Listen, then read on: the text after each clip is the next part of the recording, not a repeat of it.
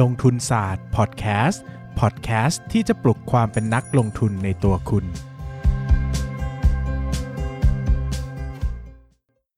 สวัสดีครับยินดีต้อนรับเข้าสู่รายการลงทุนศาสตร์พอดแคสต์รายการที่จะชวนทุกคนมาพัฒนาความรู้ด้านการเงินและการลงทุนไปด้วยกันวันนี้นะครับกลับมาพบกันอีกแล้วนะครับ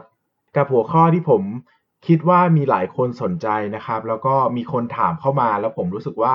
ประเด็นนี้นะครับเป็นประเด็นที่น่าจะมีหลายคนที่สงสัยแล้วก็อยากได้วิธีการคิดนะครับกับคำถามที่ว่าอยากได้เงินปันผลเดือนละ หนึ่งหมื่น บาทต้องทำอย่างไรนะครับอยากได้เงินปันผลเดือนละ หนึ่งหมื่น บาทต้องทำอย่างไรนะครับหลายคนอาจจะมีความคิดว่าเอออยากจะเอาเงินที่มีนะครับไปลงทุนในสินทรัพย์ต่างๆนะครับเพื่อให้เราเนี่ยจะได้เงินปันผลมาใช้เพิ่มมากขึ้นนะครับเช่นเดือนละเท่านู้นเท่านี้นะครับรวมไปถึงคนที่อยากจะเกษียณนะครับอยากจะหยุดทำงานแล้วไม่อยากทำงานแล้วนะครับคิดว่าเอ้ยเราอยากได้เงินประมาณเท่านี้ต่อเดือนนะครับแล้วเราจะทำยังไงดีนะครับเพื่อที่จะทำให้เราเนี่ยสามารถมี passive income นะครับหรือว่าเงินปันผลได้ตามที่เราต้องการนะครับเริ่มต้นอย่างนี้นะครับวิธีการคิดค่อนข้างจะเรียบง่ายมากๆนะครับก็คือจะเริ่มต้นด้วยสูตรนะครับการคำนวณเปอร์เซ็นต์ผลตอบแทนนะครับฟังอันนี้มันเป็นค่อนข้างง่ายนะครับแล้วก็ใช้เอ่อ common sense เยอะนะครับหลายคนก็ถ้าจดไม่ทันก็ไม่ต้องกังวลนะครับเปอร์เซ็นต์ผลตอบแทนนะครับจะเท่ากับเงินปันเงินปันผลนะครับหารด้วยเงินต้นนะครับยกตัวอย่างเช่นถ้าเรามีเงินต้นหนึ่งร้อยบาทถ้าได้เงินปันผลมาห้าบาทแปลว่าเรามีผลตอบแทนนะครับอยู่ที่ ห้าเปอร์เซ็นต์ ต่อปีนะครับ ห้าเปอร์เซ็นต์ ต่อปีนะครับอยู่อยู่ผลตอบแทนอยู่ที่ ห้าเปอร์เซ็นต์ นะครับถ้าทั้งปีหนึ่งร้อยบาทปันผลมาห้าบาทก็แปลว่าเป็น ห้าเปอร์เซ็นต์ ต่อปีหลักการอย่างนี้นะครับแต่สมมุติว่าถ้าเรานะครับถ้าเราอยากจะได้สิบสองเดือนเด้อใช่ไหมครับคิดเงินปันผลเป็นสิบสองเดือนคิดเป็นรายเดือนนะครับนั่นแปลว่าเราต้องเอาเงินปันผลต่อเดือนนะครับมาคูณด้วยสิบสองถึงจะเป็นผลตอบแทนรวมทั้งปีนะครับยกตัวอย่างก้อนเดิมเลยเช่นเมื่อกี้เราบอกว่าเรามีเงินหนึ่งร้อยนึงนะครับอยากได้คืนมาเดือนละห้าบาทนะครับแปลว่าหนึ่งปีเราจะได้เงินรวมทั้งหมดห้าคูณสิบสองก็เท่ากับหกสิบบาทนะครับหกสิบหารด้วยหนึ่งร้อยก็แปลว่าเป็นผลตอบแทน หกสิบเปอร์เซ็นต์นะครับหลักการคิดนี้เป็นหลักการคิดเบื้องต้นนะครับแต่ตอนนี้นะครับเรารู้จำนวนเงินปันผลที่เราอยากได้แล้วนะครับจำนวนสิบสองเดือนทราบแล้วเหลือสองตัวที่เรายังไม่รู้คือเปอร์เซ็นต์ผลตอบแทนกับเงินต้นที่เราควรจะมีนะครับเปอร์เซ็นต์ผลตอบแทนเนี่ยเราสามารถประมาณการได้จากสินทรัพย์ที่เราสนใจจะลงทุน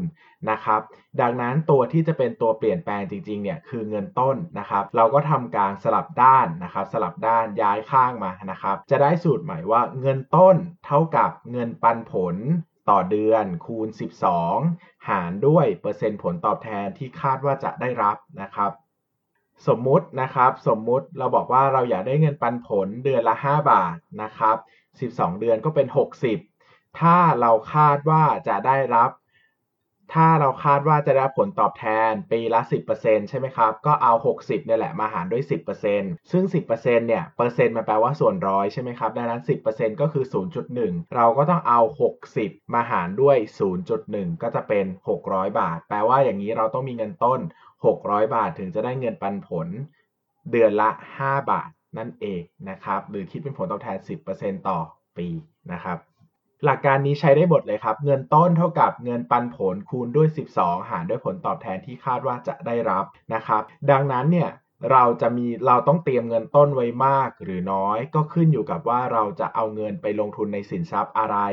แล้วคาดว่าสินทรัพย์นั้นจะให้ผลตอบแทนกี่เปอร์เซ็นต์ต่อปียกตัวอย่างเช่นนะครับถ้าเราอยากได้เงินปันผลเดือนละ หนึ่งหมื่น บาทแปลว่าหนึ่งปีเราต้องมีเงินปันผลทั้งหมดรวม หนึ่งแสนสองหมื่น บาทใช่ไหมครับดังนั้นในกรณีที่เราตั้งคำถามไว้ตอนเอพิโซดนี้ว่าอยากได้เงินปันผลเดือนละ หนึ่งหมื่น บาทต้องทำอย่างไรนะครับเงินต้นที่เราต้องเตรียมจะเท่ากับ หนึ่งแสนสองหมื่น บาทหารด้วยผลตอบแทนที่คาดว่าจะได้รับนะครับแต่ถ้าเราสามารถลงทุนได้หลายอย่างใช่ไหมครับเราก็จะสามารถมีผลตอบแทนได้หลายแบบดังนั้นเนี่ยเราจะต้องเตรียมเงินมากหรือน้อยก็ขึ้นอยู่กับผลตอบแทนที่เราจะสามารถลงทุนได้นะครับ ยกตัวอย่างเช่นเราบอกว่าเราเพย์เซฟสุดๆเลยนะครับเอาความปลอดภัยสูงสุดเลยเราลงทุนในเงินฝากประจำธนาคารนะครับผลตอบแทนปัจจุบันอยู่ที่ผลตอบแทนปัจจุบันอยู่ที่ประมาณ หนึ่งจุดห้าเปอร์เซ็นต์ ต่อปีนะครับแปลว่า หนึ่งแสน หารด้วย ศูนย์จุดศูนย์หนึ่งห้า จะเท่ากับแปดล้านบาทนะครับดังนั้นถ้าเราบอกว่าเราจะลงทุนในเงินฝากธนาคารแล้วอยากได้เงินปันผลเดือนละ หนึ่งหมื่นบาทเราต้องเตรียมเงินไว้แปดล้านบาทนะครับอันนี้ยังไม่ได้หักภาษีหักอะไรนะครับอ่ะเปลี่ยนใหม่ถ้าเราบอกว่าเฮ้ยเงินฝากธนาคารมันมันน้อยไปอ่ะนะครับใช้เงินเยอะไปไม่ไหวเปลี่ยนมาเป็นตราสารหนี้ดีกว่านะครับตราสารหนี้เดี๋ยวนี้ก็ยังพอจะหา สามเปอร์เซ็นต์ ได้นะครับหุ้นกู้ขนาดใหญ่ๆหน่อยที่ปลอดภัยนะครับ สามเปอร์เซ็นต์ แล้วก็บอกว่าเอา หนึ่งแสนสองหมื่น มาหารด้วย ศูนย์จุดศูนย์สาม สินะครับต้องเตรียมเงินต้นไว้สี่ล้านบาทนะครับโอ้ยลดมาครึ่งหนึ่งก็เยอะมากนะครับอันนี้ก็ขึ้นอยู่กับว่าเราอยากจะลงทุนในสินทรัพย์ที่มีความเสี่ยงมากแค่ไหนนะครับถ้าเอา ห้าเปอร์เซ็นต์ ล่ะนะครับลงทุนในกองทุนรวมอสังหาริมทรัพย์เราบอกว่ากองทุนรวมอสังหาริมทรัพย์ได้ปีละ ห้าเปอร์เซ็นต์ ละโอเคแล้วนะครับดังนั้นเนี่ยก็เอาล้านเอ่อ หนึ่งแสนสองหมื่น ไปหาร ศูนย์จุดศูนย์ห้า นะครับจะได้เงินต้นอยู่ที่ สองจุดสี่ล้านบาทก็ถือว่าสูงประมาณนึงนะครับถ้าเราบอกว่าเราจะลงทุนในหุ้นขนาดใหญ่นะครับที่มีอัตราการปันผลสูงสูงสัก แปดเปอร์เซ็นต์ ต่อปีนะครับเงินต้นเราจะเหลือ หนึ่งจุดห้าล้านบาทนะครับแต่ถ้าเราบอกว่าเราลงทุนได้ในช่วงที่ตลาดหุ้นแครชพอดีคือตกต่ำพอดีเราสามารถซื้อหุ้นได้ในอัตราเงินปันผลตั้ง สิบเปอร์เซ็นต์ แบบนี้นะครับเราจะเตรียมเงินแค่ หนึ่งล้านสองแสนบาทนะครับสังเกตว่าปัจจัยสำคัญมากๆนะครับขึ้นอยู่กับหนึ่งตัวเท่านั้นก็คือผลตอบแทนที่คาดว่าจะได้รับนะครับสังเกตไหมว่าเปลี่ยน หนึ่งจุดห้า เป็น สามเปอร์เซ็นต์ เงินหายเงินต้นที่เราต้องเตรียมหายไปครึ่งหนึ่งนะครับดังนั้นสิ่งที่สำคัญมากก็คือความรู้ด้านการเงินและการลงทุนนะครับถ้าอยากจะได้เงินปันผลเยอะๆนะครับอยากจะเกษียณเร็วๆนะครับอยากจะมี passive income มากๆสิ่งที่เราจะต้องเตรียมพร้อมไว้ก็คือความรู้ด้านการเงินและการลงทุนของเรานั่นเองนะครับอันนี้คือสิ่งที่สำคัญที่สุดเลยนะครับดังนั้นเราจะลงทุนด้วยเงินต้นเท่าไหร่อันนี้ก็ขึ้นอยู่กับเราแล้วว่าเราจะเอ่อเราจะลงทุนในสินทรัพย์แบบไหนเรามีความรู้มากแค่ไหนแล้วเรารับความเสี่ยงได้แบบไหนนะครับสำหรับคนที่รับความเสี่ยงได้ไม่มากนะครับผมค่อนข้างเชียร์ไปที่ตราสารหนี้กับกองทุนรวมอสังหาริมทรัพย์เป็นหลักนะครับเพราะว่าเงินปันผลก็ไม่น่าเกลียดนะครับแล้วก็มีความมั่นคงปลอดภัยค่อนข้างสูงนะครับเหมาะกับคนที่ไม่ได้มีความรู้ด้านการเงินและการลงทุนเยอะนะครับอ่ะจบแล้วนะครับเป็นคำถามที่ค่อนข้างง่ายแต่ผมคิดว่าเป็นหลักคิดที่สำคัญแล้วก็อยากจะให้ทุกคนเนี่ยทราบเพื่อที่จะนำไปใช้ต่อยอดในการเงินการลงทุนตัวเองได้นะครับอยากได้เงินปันผลเดือนละ หนึ่งหมื่นบาทต้องทำอย่างไรนะครับคำตอบก็คือต้องเก็บเงินต้นให้ได้ถึงปริมาณที่ต้องการนะครับแล้วนำไปลงทุนในสินทรัพย์ที่จะสร้างผลตอบแทนได้ตามที่เราคำนวณ นะครับในสูตรเงินต้นเท่ากับเงินปันผลต่อเดือนคูณสิบสองหารด้วยเปอร์เซ็นต์ผลตอบแทนที่คาดว่าจะได้รับประมาณนี้นั่นเองนะครับอย่าลืมกดติดตามลงทุนศาสตร์ในช่องทางพอดแคสต์เพลเยอร์ที่คุณใช้แล้วกลับมาปลุกความเป็นนักลงทุนกันใหม่ในลงทุนศาสตร์พอดแคสต์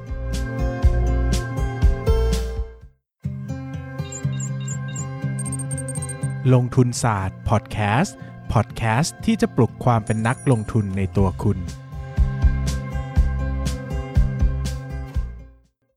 สวัสดีครับยินดีต้อนรับเข้าสู่รายการลงทุนศาสตร์พอดแคสต์รายการที่จะชวนทุกคนมาพัฒนาความรู้ด้านการเงินและการลงทุนไปด้วยกันนะครับวันนี้เราจะมาพูดด้วยหัวข้อที่ใกล้เคียงกับครั้งที่แล้วแต่จะต่างกัน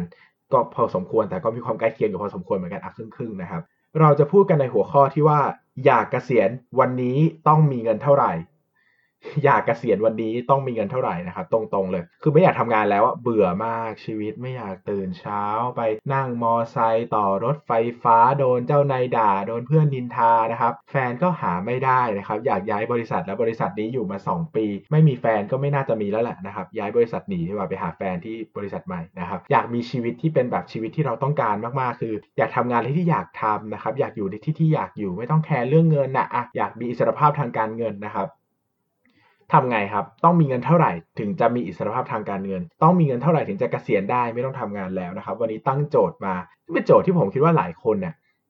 อยากรู้นะครับหรือว่าหลายคนรู้แล้วก็ต้องการจะวางแผนด้วยนะครับดังนั้นคำถามง่ายๆเลยคือถ้าเราจะเกษียณเราต้องมีเงินเท่าไหร่นะครับวิธีการเตรียมเงินเพื่อการเกษียณนะครับเราก็ต้องคำนวณก่อนว่าเราจะต้องมีเงินก้อนเท่าไหร่นะครับถึงจะเกษียณได้ก็คือเงินก้อนก้อนนี้จะแบ่งมาให้เราใช้ได้จนถึงวันสุดท้ายของชีวิตนะครับแน่นอนว่าแน่นอนว่ามีหลายแบบนะครับมีหลายแบบมีการคำนวณหลายแบบผมยกมาให้สามแบบที่สำคัญนะครับแบบแรกนะครับก็คือแบบที่ผมชอบเรียกเองว่า capital consumption นะครับหรือการใช้เงินต้นนะครับก็คือไม่ต้องคิดอะไรเลยไม่ต้องลงทุนเป็นไม่ต้องมีขิงมีขาอะไรทั้งสิ้นนะครับก็เก็บเงินไปเรื่อยๆนะครับจนวันนึงก็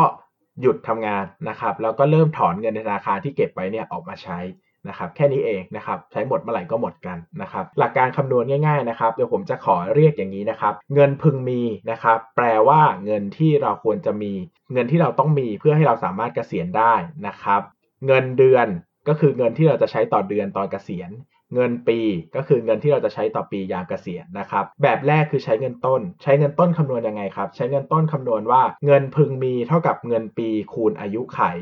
นะครับยกตัวอย่างเช่นเราบอกว่าเราอยากจะใช้เงินปีละแสนปีละแสนบาทกลมๆเลยอ่ะง่ายๆกลมๆนะครับเราจะเกษียณตอนอายุหกสิบนะครับแล้วเราคาดว่าปัจจุบันเนี่ย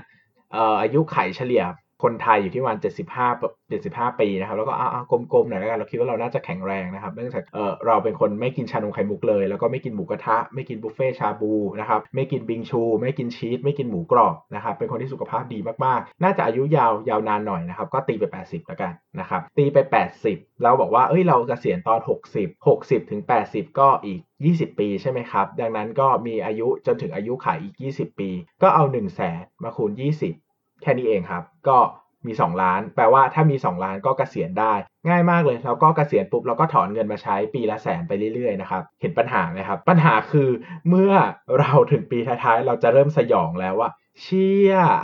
เราเราจะตายก่อนหรือเงินจะหมดก่อนคิดสภาพไหมครับตอนอายุเจ็ดสิบแปดเหลือเงินอยู่2 2แสนทั้งชีวิตทำยังไงดีนะครับดังนั้นเนี่ยวิธีนี้ไม่ดีนะครับเนื่องจากถ้าเราคำนวณอายุไขผิดเนี่ยทุกอย่างจะพังพินาศสันตโลเลยนะครับดังนั้นเนี่ยเป็นวิธีที่เหมาะกับคนที่ไม่มีความรู้อะไรเลยด้านการเงินการลงทุนเลยนะครับซึ่งถ้าคุณกำลังฟังลงทุนศาสตร์พอดแคสต์อยู่เนี่ยคุณไม่น่าจะเป็นคนในกลุ่มนี้นะครับคุณน่าจะเป็นคนที่เอาวะมาขนาดนี้แล้วก็เอาซะหน่อยนะครับลงทุนซะหน่อยมีความรู้ซะหน่อยนะครับดังนั้นแบบแรกไม่แนะนำนะครับ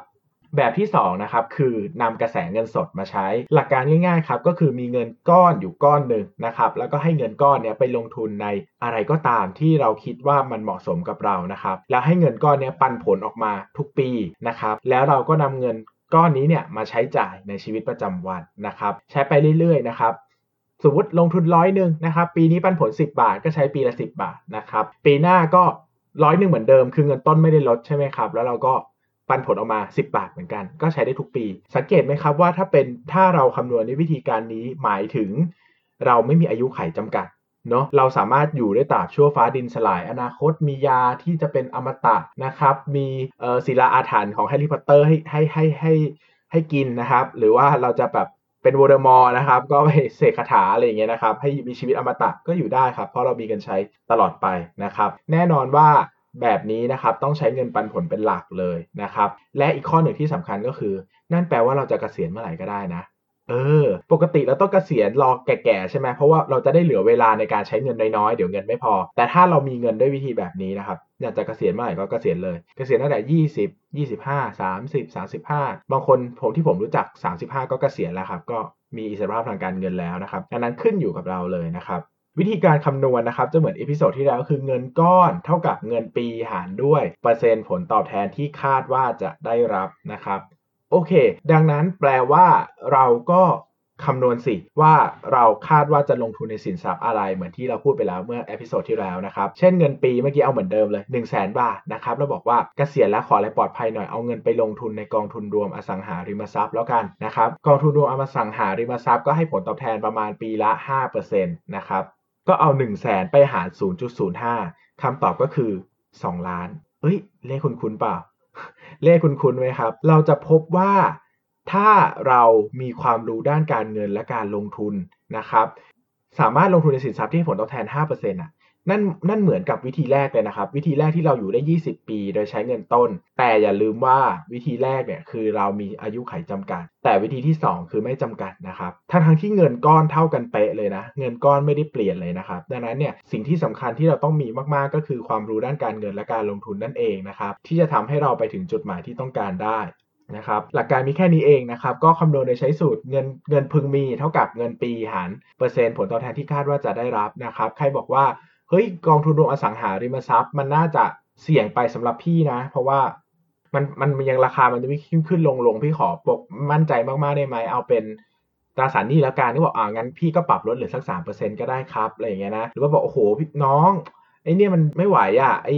กองทุนอสังหาริมทรัพย์พี่ว่ามันแย่ไปพี่แบบชอบหุ้นอ่ะพี่มีความรู้แข็งแรงมากนะครับลงทุนในหุ้นปันผลดีๆจัดๆได้มั้ยได้พี่ก็ปรับขึ้นสัก แปดเปอร์เซ็นต์ ก็ได้แล้วแต่พี่เลยนะครับอันนี้ก็ขึ้นอยู่กับแต่ละคนไปทำแผนนะครับซึ่งแน่นอนว่าตัวเลขเนี่ยสำคัญมันจะทำให้เราเกษียณได้หรือเกษียณไม่ได้ก็ขึ้นอยู่กับเปอร์เซ็นต์ผลตอบแทนที่คาดว่าจะได้รับนี่แหละนะครับก็ผมเชื่อว่า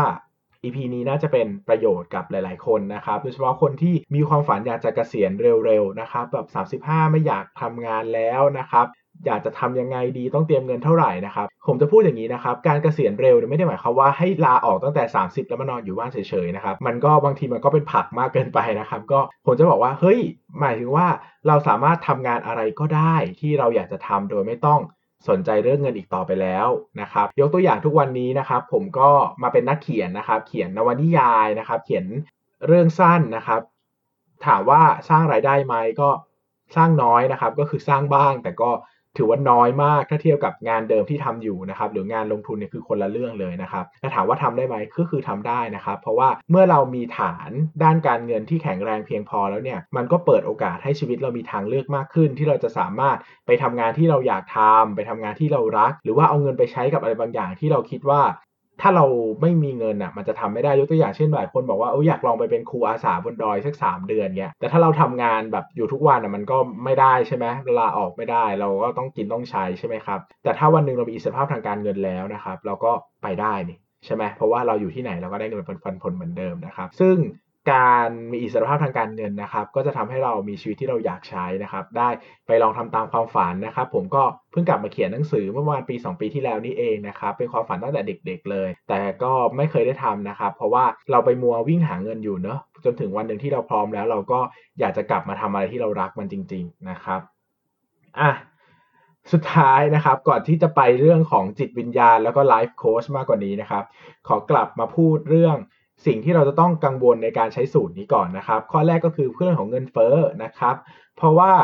สูตรนี้เนี่ยไม่รวมเงินเฟ้อนะครับเราบอกว่าเฮ้ยวันนี้หมื่นหนึ่งเราใช้พอแต่อีกสามสิบปีข้างหน้าหมื่นหนึ่งต่อเดือนอาจจะไม่พอแล้วนะครับดังนั้นอย่าลืมคำนวณเงินเฟ้อด้วยนะครับข้อที่สองคือความเสี่ยงนะครับก็อย่าลืมความเสี่ยงว่าสินทรัพย์ทุกอย่างมีความเสี่ยงนะครับบางทีเราหุ้นปีนี้มันปันผลปีละ สิบเปอร์เซ็นต์ ก็จริงแต่มันปันปีเดียวอ่ะปีหน้ามันเหลือ หนึ่งเปอร์เซ็นต์ อย่างเงี้ยแล้วก็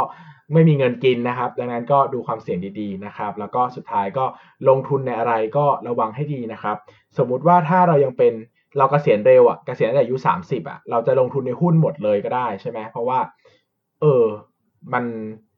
อย่างมากเจ๊งหมดตัวกลับไปทำงานไงใช่มั้ยยังมีแรงยังมียังมีมือยังมีอะไรทำได้นะครับแต่ถ้าอายุหกสิบ เจ็ดสิบแล้วอะนะครับจะหุ้น หนึ่งร้อยเปอร์เซ็นต์ ก็ไม่น่าไหวเนอะเพราะว่าถ้าเจ๊งมานี่ไปทำงานก็ใครจะรับใช่ไหมครับไม่ขายของไม่รู้ต้องไปลงทุนหรือเปล่าจะขาดทุนหรือเปล่านะครับดังนั้นก็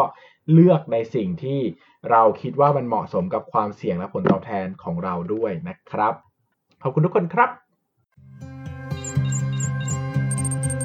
อย่าลืมกดติดตามลงทุนศาสตร์ในช่องทางพอดแคสต์เพลเยอร์ที่คุณใช้